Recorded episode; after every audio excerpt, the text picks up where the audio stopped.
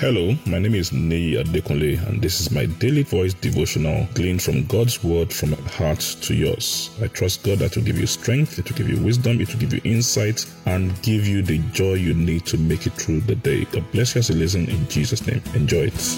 Beautiful day to you in the name of Jesus. We thank God for His grace and in Nigeria and in other places around the world. It's Children's Day, so I say Happy Children's Day in the name of Jesus, that God will watch over our children, God will preserve them, God will keep them in the name of Jesus.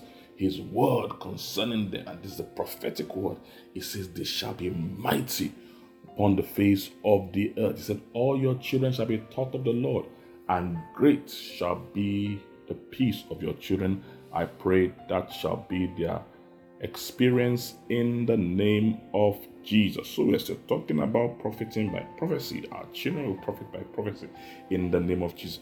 And it's important we understand that when we talk about prophecies and the ministry of prophet and people that prophesy, that you know, the prophet is not somebody you see, you know, you know, when we're growing up, you think that there's someone that you see that has some, you know, dreadlocks, carrying some belt, dressing in white, or look somehow probably now maybe they are more contemporary they wear some suit and tie and you know and all that carry a bible and all that not necessarily the truth that prophets come in different shapes and different styles and different sizes. So we we should not have these stereotypes in our mind.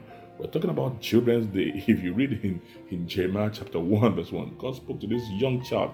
He said called jeremiah. He said as a child I've called you as a prophet, so children can have a prophetic gift. God can use children to speak. But it's interesting that the very first time the word prophet is used in the Bible wasn't for a man that was prophesying as a prophet, you know, he was going around prophesying people and all that in the religious term. Let's read in our Bible in Genesis chapter 20 and verse 7.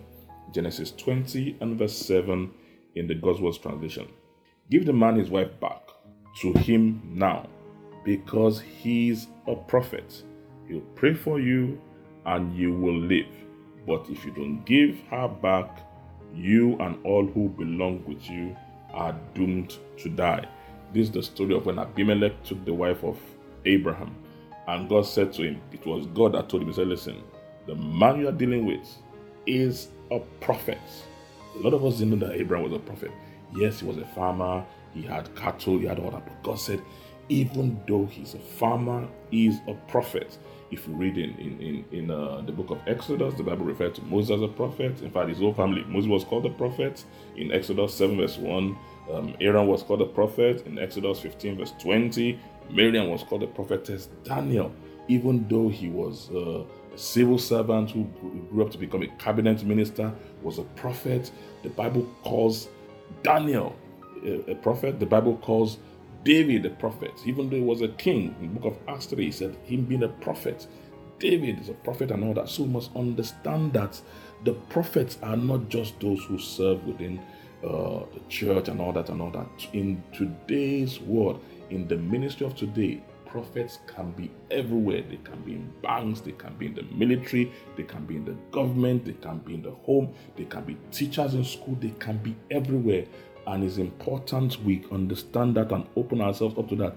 And you yourself might just have that ability and that grace to exercise your prophetic gift or even be in the office of a prophet, even though you might be a system analyst, you might be a musician. And it's important we begin to realize that why our world needs the prophets that comes from that ministry. I pray in the name of Jesus that we recognize it and will maximize it in Jesus' name. God bless you. Enjoy the rest. I'm sure the word you heard today has been a blessing to you. The way we maximize God's word, the effect of God's word in our life is by putting it into practice and by sharing it with others. Please ensure you put this into practice and please share it with others.